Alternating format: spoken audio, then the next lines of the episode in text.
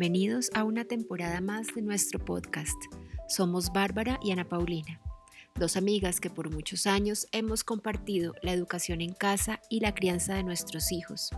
En nuestras temporadas anteriores estuvimos contando nuestra experiencia y hablando de la educación en casa como una manera más libre, respetuosa y consciente de vivir el aprendizaje en familia.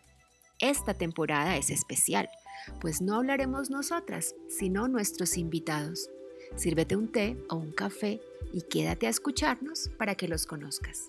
Hola, bienvenidos a un nuevo episodio del podcast Un té con Bárbara y Ana Paulina. Hoy tenemos de invitado a otro de los hijos de Bárbara, a Juan Pablo. Ya tuvimos por aquí a Manuela y hoy es el turno de Juan Pablo. Entonces, bienvenido Juanpa y bienvenida Bárbara. Gracias Ana Paulina. Pues aquí venimos a traer otro de estos seres humanos educados en casa o mal educados en casa. Vamos a ver ustedes qué opinan. Entonces, adelante Ana, arranca tú preguntando. Creo que está, es cuando está uno de nuestros hijos es más fácil así. Bueno, Juanpa, siempre empezamos pidiendo que te presentes, nos cuentes cuántos años tienes, en qué andas y cómo fue tu inicio en el homeschooling. Manuela nos contó su versión, pero es importante e interesante saber que todos los hijos lo viven de una forma distinta, entonces sería muy bonito escuchar también ¿Cómo, es, ¿Cómo fue para ti tu homeschooling? ¿Cómo empezó? ¿Cómo lo viviste? Y bueno, empecemos por ahí. Primero, muchas gracias por la invitación. Soy Juan Pablo Zuleta, tengo 22 años, eh, soy estudiante de historia en la Universidad Nacional en este momento. Pues el, el, inicio yo creo que no lo he percibido nunca como un inicio, o sea, es, para mí ha sido como, pues fue en su momento cuando viví la experiencia del homeschooling. Para mí fue la vida, no, no comienza en ningún momento porque nunca tuve una experiencia diferente a esa. Digamos, mi mamá dice que yo fui una, un par de veces a un, jardín. el, día, el, día, de Halloween. Un día un jardín infantil, no sé si por el trauma que me cuentan o simplemente porque era muy chiquito, no me acuerdo de nada, entonces eso pues simplemente ha sido algo que ha sido parte de mi vida y es la forma en la que crecí, la que me eduqué no tengo otra idea distinta de eso. Y la experiencia, pues nada, el, como el enfoque en mi familia era bastante laxo con sus episodios de no, sí, todos los días nos vamos a levantar a las 4 de la mañana a hacer matemáticas, que duraban dos días y luego seguíamos haciendo y aprendiendo lo que se nos da la gana.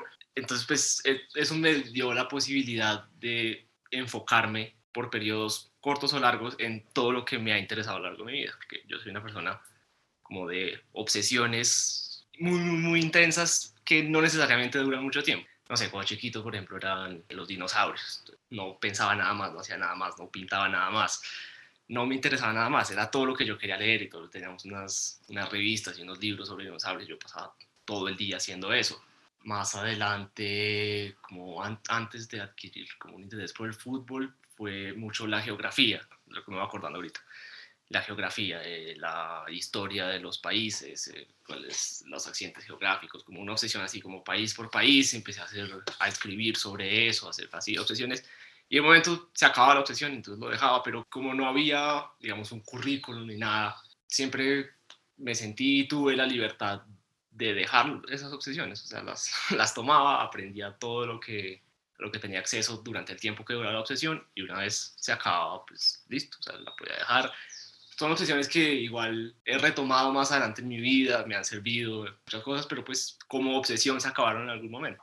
Y pues así, así, a lo largo de mi vida, todas, la geografía, pasamos a, al fútbol, a la historia, son cosas que he ido tomando, dejando y retomando y esa, esa es la experiencia que he tenido, de que por esa libertad he podido aprender una gran cantidad de cosas que llega un momento en el que me dejan de interesar, pero luego descubro pues, que haber tenido esa libertad y haber podido aprender esas cosas de esa manera me permiten retomarlas más adelante en mi vida y realmente todas me han sido útiles en algún momento.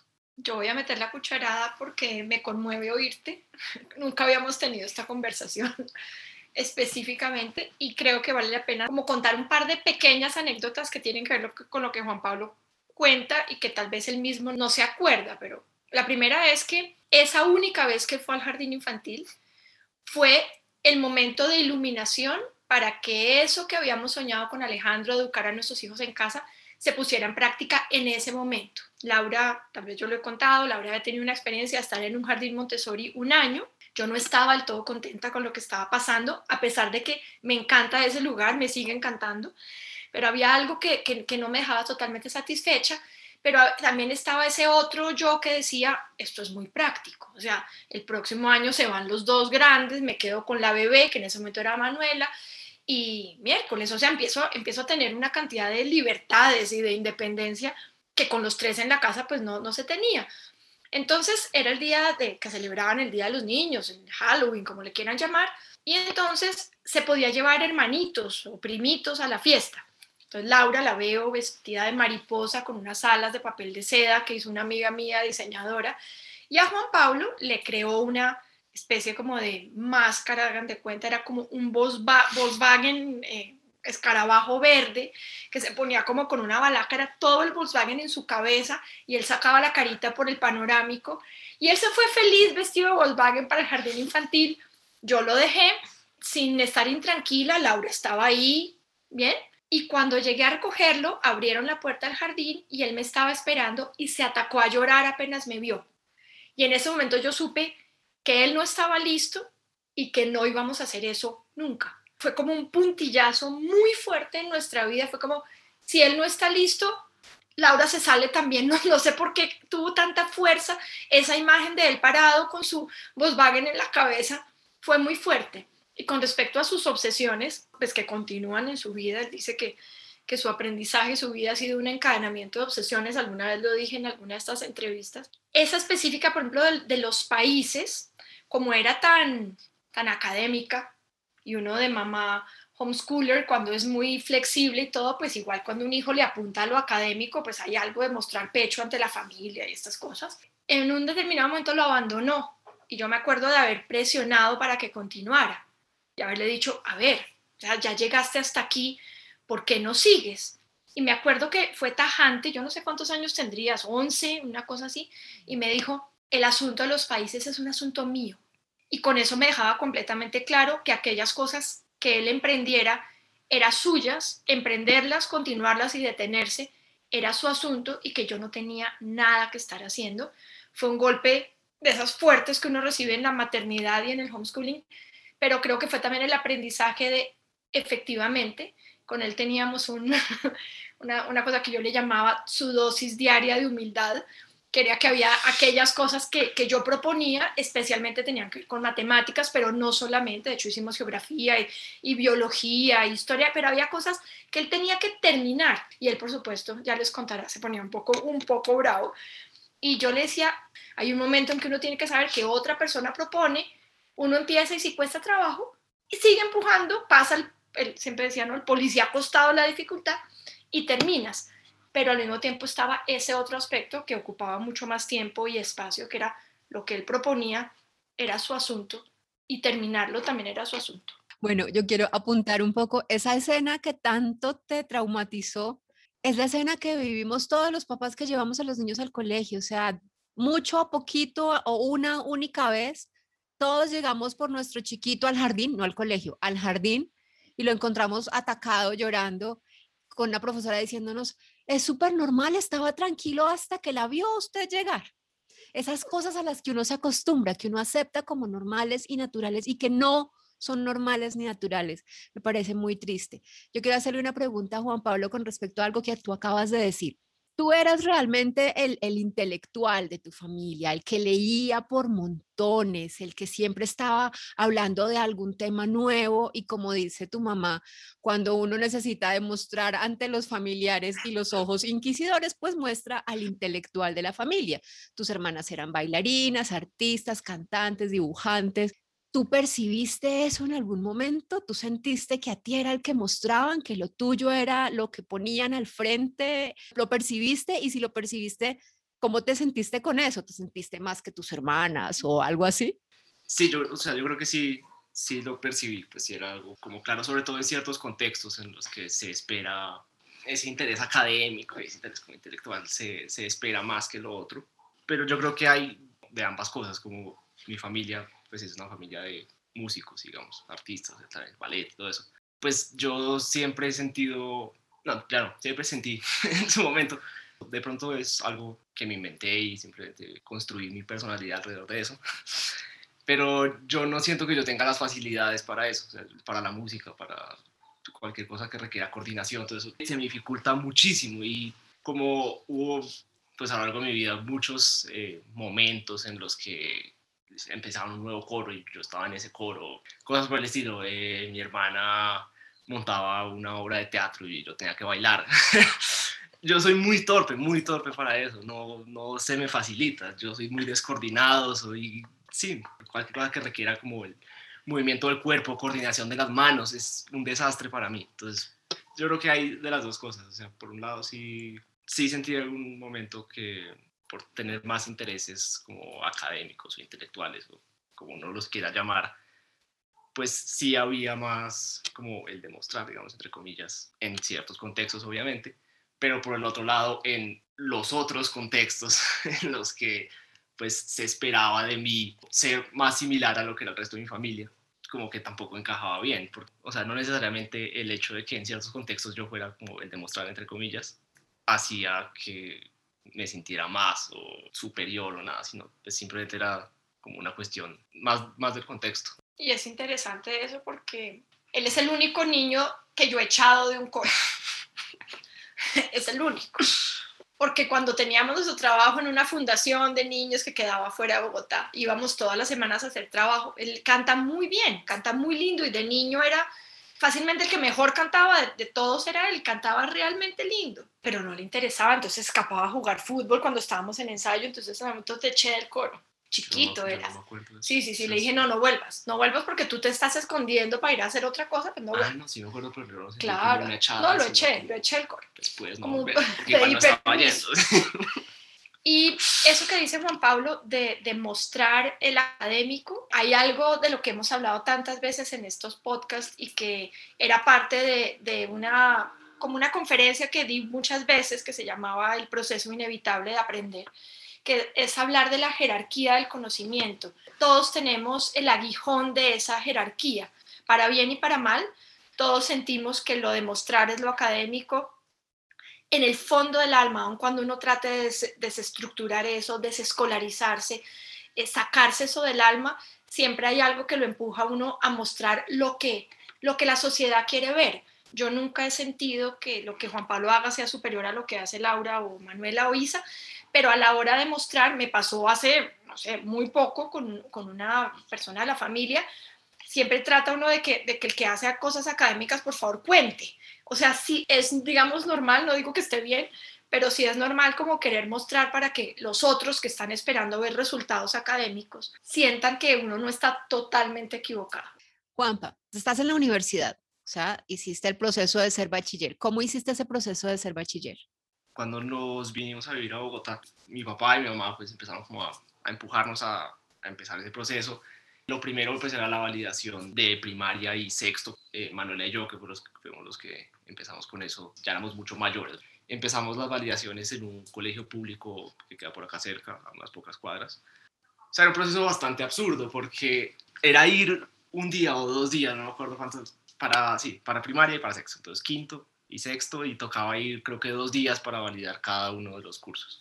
Pero pues era una bobada, porque entonces uno sentaba, no sé, tres horas en el que le pasaban a uno unos exámenes que uno debería haber visto tres, cuatro años atrás, que ya no tenían ningún sentido, o sea, estaban preguntando unas cosas como poner un mapa de Europa y trace los ríos, cosas absurdas. Y era una, era una perdedera de tiempo, básicamente. Era ir y sentarse y contestar unos exámenes facilísimos, pues porque uno de los debería haber contestado supuestamente años antes, y luego cosas tan peor de absurdas como, no, es que hay que validar educación física. Entonces vaya y dele vueltas a la cancha con niños cuatro años menores para demostrar que usted está al mismo nivel que ellos. Pero una bobada. Además, en esa época tú jugabas fútbol, ¿no? Tú entrenabas fútbol un montón y no te valieron eso, sino que te hicieron ir a darle vueltas a la cancha. Uy, o sea, yo jugaba fútbol, pero yo siempre tenía un estado físico pésimo, pésimo, pésimo. Yo no sirvo para el deporte. Entonces hubo una, creo que fue en quinto, sí era como vaya darle vueltas a la cancha y luego abdominales y eso. Y los niños, o sea, era absurdo, pero aún así los niños tres años menores que, que, que yo, o sea, yo quedaba, daba pena. yo no, o sea, yo hago, no sé, 10 abdominales, ya me quiero morir y era como haga 200, entonces me tocaba esconderme del profesor que estuviera mirando para otro lado y parar un poquito porque yo no puedo con el deporte. Y ya creo que en sexto yo traté como de homologar, entre comillas, el hecho de que yo jugaba fútbol. Entonces el profesor me dijo como, ah, bueno, ya que juega fútbol, entonces haga 21 y yo se lo valido. Pues yo jugaba fútbol, pero también todo mal, porque yo jugaba, pero yo jugaba de defensa y yo, digamos, con el, el, control de balón y la habilidad y todo eso tampoco era lo mío. Yo tenía, digamos, un estilo de jugar fútbol muy distinto. Entonces yo, yo siempre he sido tronquísimo para, para las 21 y para todo lo que requiere así como mucha habilidad con el balón. Yo malo, malo, malo también. Y esa vez milagro de Dios, o sea, fue increíble. Yo creo que es la única vez en toda mi vida que he logrado hacer las 21 completas y además las terminé con un control de balón así impresionante, como un crack. Fue la única vez en la vida que me salió eso, justo para el examen, pero era una estupidez. Y ya después para los siguientes cursos entramos a una plataforma virtual, un espanto de plataforma, una cosa horrible. Tan horrible que yo no hice, o sea, no le hice. yo hacía mis cosas por otra parte leía lo que me interesaba, aprendía lo que me interesaba, pero nada que tuviera que ver con la plataforma porque la odiaba. Hasta que me llegó el día que ya era la fecha límite para entregar ya todos los trabajos de todo el semestre, todo el año, no me acuerdo. Y cómo será de fácil la plataforma que yo alcancé a entregarlos todos. Como cinco horas de concentrar un rato, los entregué, las pasé y ya como que colectivamente se tomó la decisión de que eso no tenía sentido, era un desperdicio de tiempo, de plata, de todo. Y terminé validando el bachillerato ya después de cumplir 18, ir a hacer el ICFES y ya terminar eso en vez de ponerme a validar. Creo que noveno y décimo no los validé nunca. Décimo y once. décimo, y décimo y once no los validé nunca, porque realmente era una pérdida de tiempo y pues ya me faltaban, no sé, seis meses para cumplir 18, pues ya dejemos así y con el ICFES terminamos eso. ¿Y cómo fue tu llegada a la universidad?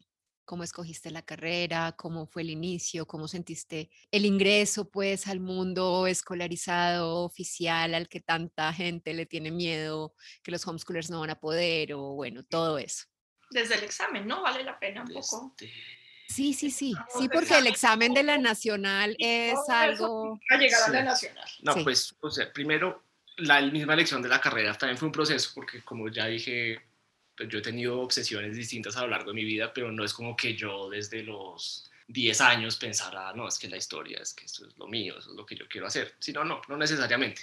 Eh, mi papá nos daba unas clases de historia en su momento. Era un interés incluso secundario en mi vida.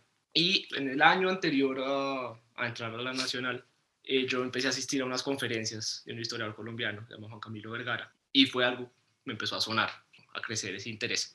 Y finalmente, o sea, yo escogí esa carrera porque, porque era lo que me interesaba en ese momento de mi vida. Entonces, ya, ya es momento de entrar a la universidad. Eso es lo que me interesa en este momento. O sea, en este momento lo que yo quiero hacer es estudiar historia. No me interesa nada por encima de eso.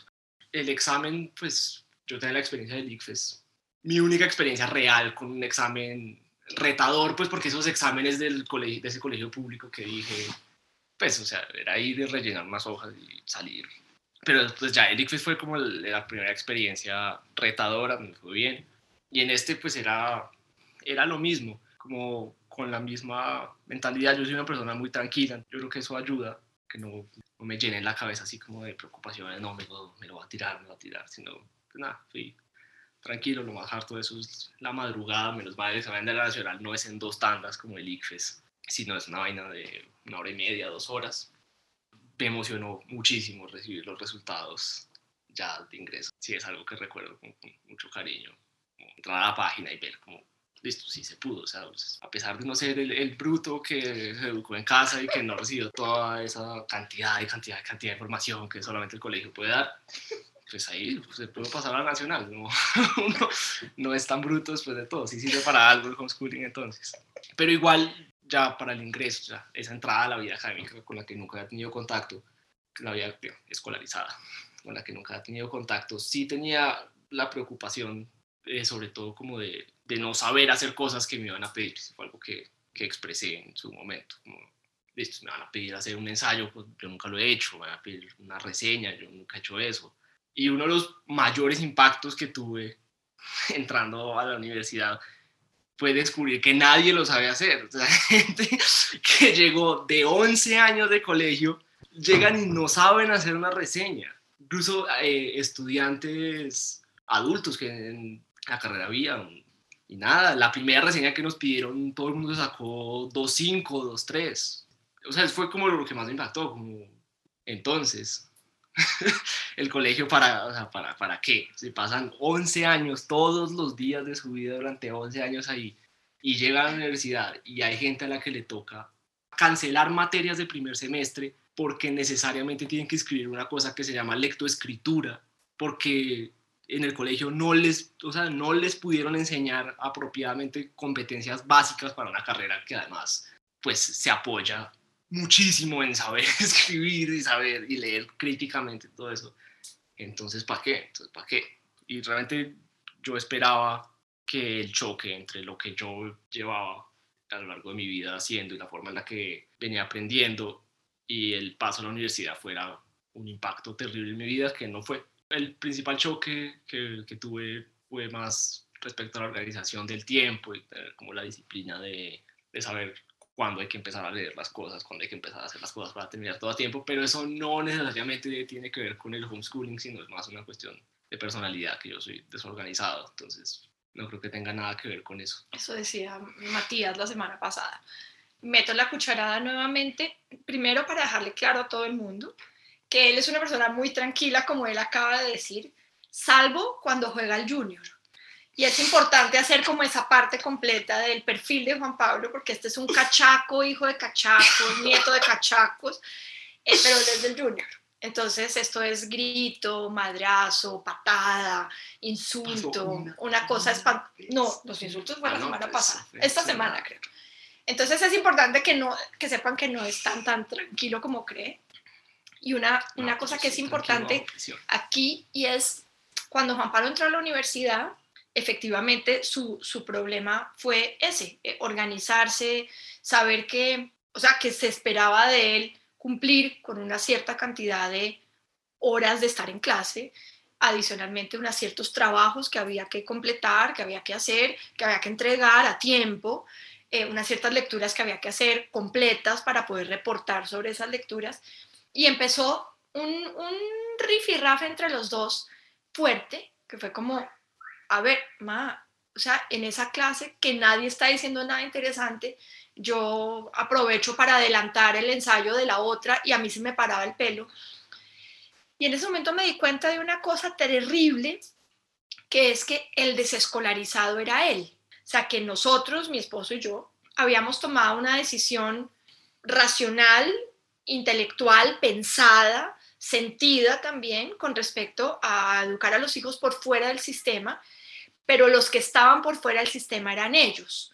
Entonces, yo seguía juzgando la vida de acuerdo con los patrones del sistema al cual no solamente había pertenecido, sino que había pertenecido exitosamente durante toda mi vida escolar. Yo era la primera de la clase y todas esas cosas, lo cual quería decir que aquellos, aquellas dinámicas del sistema seguían estando muy fuertes en mí, yo seguía dándole importancia. Ya en este momento en que finalmente había un, ser humano en mi casa metido entre un, entre un sistema, digamos, sólido académico, todas aquellas dinámicas a las cuales yo le había jugado con tanto éxito en mi vida escolar, empezaban a tener relevancia y yo quería que Juan Pablo viera esa lógica y él no podía verla no podía verla y no la pueden ver porque crecieron completamente por fuera del sistema y de sus juegos. Creo que a medida que pasan los semestres, igual empiezan a sentirse también cómodos dentro de la dinámica, ¿no? A jugar con eso, a que les guste que les vaya bien, a, eh, que les fascina que les lleguen las notas y que, que, sean altas. O sea, esa parte me doy cuenta que, que ya hace parte de su, de su ser, pero en el primer semestre era... No, pero desde el principio. Yo, eso, eso fue el otro descubrimiento de la universidad, que es que me encanta que me califiquen. no me lo esperaba, pero desde el primer semestre un trabajo y recibí una nota numérica. ¿Te parecía interesante? Sí, pero eh, me acuerdo de, de, esa, de esa crisis fue parecida a la de los famosos escritos sobre los diferentes países, que en algún momento Juan Pablo me dejó claro como quién está en el proceso. O sea, no entiendo. Y para mí fue constatar hasta qué punto tiene raíces profundas en uno las dinámicas escolares. Yo solo tengo eh, cercano, cercano el caso de María Alejandra digamos, universitario. Y creo que me voy a referenciar un poco sobre ese caso para hacerte preguntas. Por ejemplo, ¿cómo sentiste tú al entrar a la universidad el tema de pronto de tener un profesor de esos arbitrarios, autoritarios, insoportables, injustos, o cómo hiciste amigos, cómo te fue con tus compañeros, eh, alguna vez te sentiste definitivamente mosco en leche porque empezaron a hablar y tú eras homeschooler y no cuadrabas con el resto de la conversación de la gente que venía de colegio, ese tipo de experiencias, ¿tuviste alguna que quieras contar? Los profesores es, es interesante porque hay, eso sí, me ha tocado, pero a mí me parece, no sé, eso hay muchas veces que se le mete como demasiado, se mitifican esos profesores así arbitrarios, pero eh, lo que he descubierto es que muchas veces lo que esos profesores necesitan es que uno les, o sea, que uno les entre en el juego, que uno sepa a qué están jugando y cómo es que hay que tratarlos, qué es lo que hay que hacer exactamente. Y hay compañeros míos que me han tocado que inscriben cuatro veces la misma materia con el mismo profesor porque ya esta vez sí hay que verla y la cancelan porque no, me muero de miedo y no, o sea, esas son cosas con las que hay que aprender a jugar. Y respecto a ser amigos, yo creo que también ha pasado por una cuestión de personalidad. Yo soy muy malo como para entrarle a las personas, empezar a hablar. No es algo con lo que me sienta cómodo, pero sí he logrado, he construido mi grupo de amigos, como un grupo cercano de dos personas y otro grupo más amplio. Pero pues bien, o sea, y respecto a sí me he sentido como pues con leche varias veces, sí, eso sí, muchas veces hay que confesarlo, porque hay muchas cosas pues que la experiencia del, del colegio hace, que así no hayan ido al mismo colegio, pues muchas personas comparten experiencias similares que yo no tengo y que yo no entiendo, entonces pues eso, cuando empiezan a hablar de eso, no tengo ni idea de qué están hablando, no puedo, no puedo relacionarme con eso, y otras cosas que ya no van tanto por la experiencia escolar, sino, no sé, cómo eran las dinámicas en mi casa y cómo eran de distintas a otras dinámicas en otras casas. Por ejemplo, nosotros cuando chiquitos no veíamos prácticamente nada de televisión. No sé hasta qué edad en la casa ni siquiera había canales de televisión que no fueran Caracol RCN y Señal Hasta Colombia. esa famosa vez de que pusimos internet, y No, eso. pero en, en Cajicá nunca hubo televisión. Claro, ahí se ¿sí? pusieron los canales. pero hay una cantidad de cosas que hacen parte del bagaje cultural, digamos, de una gran cantidad de personas, de- del, no sé, el 99% de las personas de mi generación que yo no comparto y que yo no entiendo y no puedo hablar de, no puedo hablar con mis amigos de esos mismos temas. Yo nunca vi Dragon Ball Z, no vi los, no vi los Simpsons, o sea, una cantidad de cosas que son referencias básicas de cultura popular. Eso sí es interesante, o sea, me ha parecido interesante. Nunca me he sentido como un bruto por eso, sino no, me parece como interesante. No tiene que ver con el homeschooling, eso sí no, es es una, una cosa de, de cómo es la familia. de cómo-. Entonces, pues, en ese tipo de cosas sí siempre quedo perdido. Sí, son videojuegos, programas de televisión, son experiencias que no comparto, pero eso sí no necesariamente tiene que ver con el homeschooling. Bueno, voy a preguntarte la típica pregunta sobre la socialización, que ya te pregunté un poco, digamos, en la universidad. ¿Cómo sientes tú que ha sido tu vida social de chiquito, ya luego en la universidad, ahora, digamos, pues a universidad y eres adulto? ¿Qué tienes para decir sobre eso que tanta gente pregunta a los homeschoolers, que cree que viven en una burbuja y bueno, todo eso? Yo nunca he sentido como falta de socialización en ningún momento de mi vida. También por una cuestión de personalidad.